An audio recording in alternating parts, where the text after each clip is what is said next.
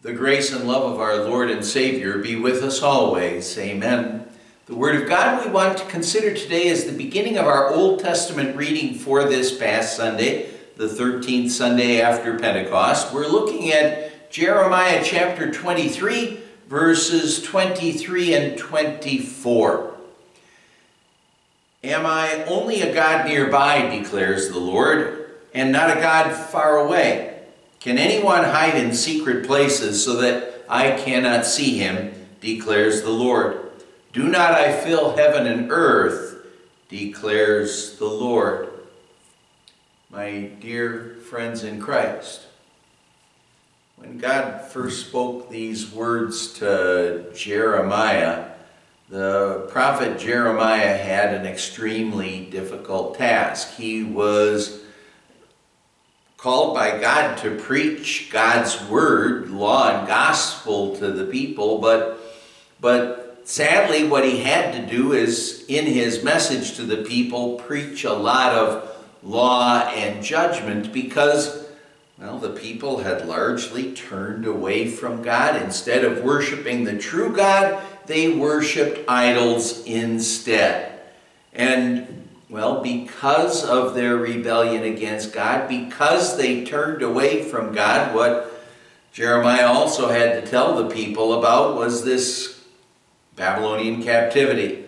A captivity in which many of the Jews would be carried away from the promised land and, and the exile would last for 70 years. And with that message, with the knowledge that God was saying to them that Jerusalem and the temple would be destroyed, you can just imagine how popular Jeremiah was with a lot of the people. And the people didn't like him because of his message, and the fact is that there were plenty of false prophets out there who were ready to say just what the people wanted to hear. Some of those false prophets were saying that no enemy was ever going to conquer them. And, and the sadder thing is that those false prophets were not even telling the people that they should turn away from the idols and their worship of those false gods. And because of that, those false prophets, well, they could wreck people's eternal souls. And lead those people away from the truth and to false beliefs and to their eternal destruction. And now the reaction that Jeremiah got is really the same reaction that pastors often get today when they faithfully would preach to us God's law and show us our sins. God wants his prophets today, his pastors, and well, all of us who by the grace of God believe in him, he wants all of us to clearly explain what sin is and how sin separates a person from God. He wants pastors, prophets, all believers today to let people know the seriousness, the eternal seriousness of sin and rebellion against God. Our reading for today is really God's reaction to those false prophets. And, well, God said, Am I only a God nearby and not a God far away? Can anyone hide in secret places so that I cannot see them? Do not I fill heaven and earth? In these verses, God is revealing two qualities of his nature. First, he's omnipresent. He's present everywhere. He isn't just a God nearby, and he wasn't confined to a temple in Jerusalem. Oh, when you think of those false gods, they were kind of confined to their temples. And what I mean by when I say kind of confined, well, they had their images in their temples and and maybe they had images elsewhere but they weren't even really present when you get right down to it. They weren't anywhere because they were the figment of people's imaginations. They weren't really there, but our God, He's everywhere. He's real. He's with me now here as I'm recording this devotion. He's with you as you're watching it. He's on the other side of the world. He's on the moon. He's in the distant galaxies. He's everywhere. Our God is everywhere. And, well, He's everywhere. And because He's everywhere, He knows everything that's happening everywhere. And He knows everything. That means He's omniscient. The second quality of God that is revealed in our reading today.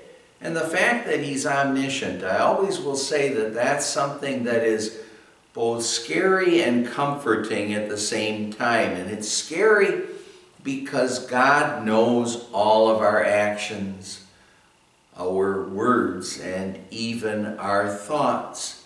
He knows all of the sin that's in our lives, and that's a scary thing. And now God wanted those false prophets of Jeremiah's day, he wanted them to know of his omniscience, of the Lord's omniscience, so they would stop spreading the stories that they were spreading, the false hopes about there being no Babylonian captivity, about the temple not being destroyed. Unfortunately, though, what they did is they kept on spreading those lies. Now, God wants us to know of His omniscience also because, well, He wants us to know that He knows all of our sins of thought, word, and deed.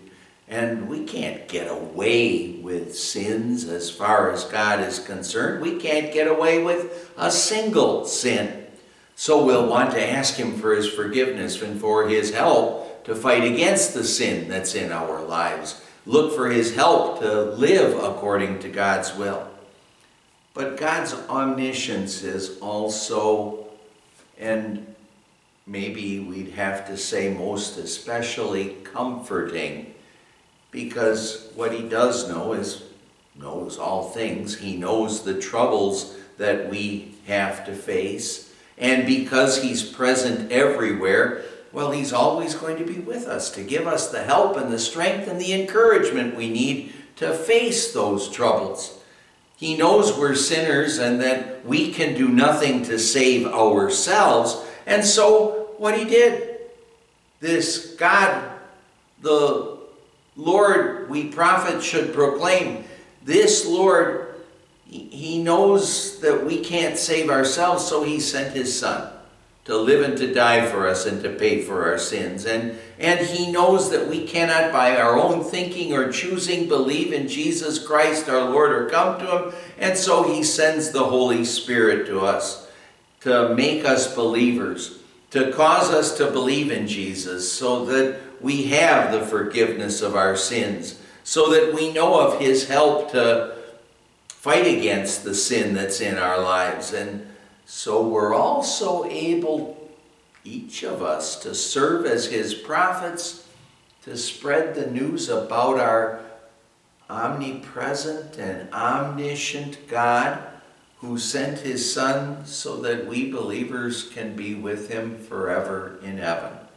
That's the Lord we prophets should proclaim. And, and I'm calling all of us prophets in this sense. All of us who are believers have that wonderful privilege of being able to spread the news about this omnipresent, omniscient God, the Lord we prophets should proclaim. He's everywhere, He knows everything, and He's able to give us the help and the love and care that we need now and forever. Amen. Let's pray. Lord God, help us sinners to always see that in you, Father, Son, and Holy Spirit, we have the God we need to get us through this life and to our eternal home in heaven. We pray in Jesus' name. Amen. The grace of our Lord Jesus Christ and the love of God the Father and the fellowship of the Holy Spirit be with you always. Amen.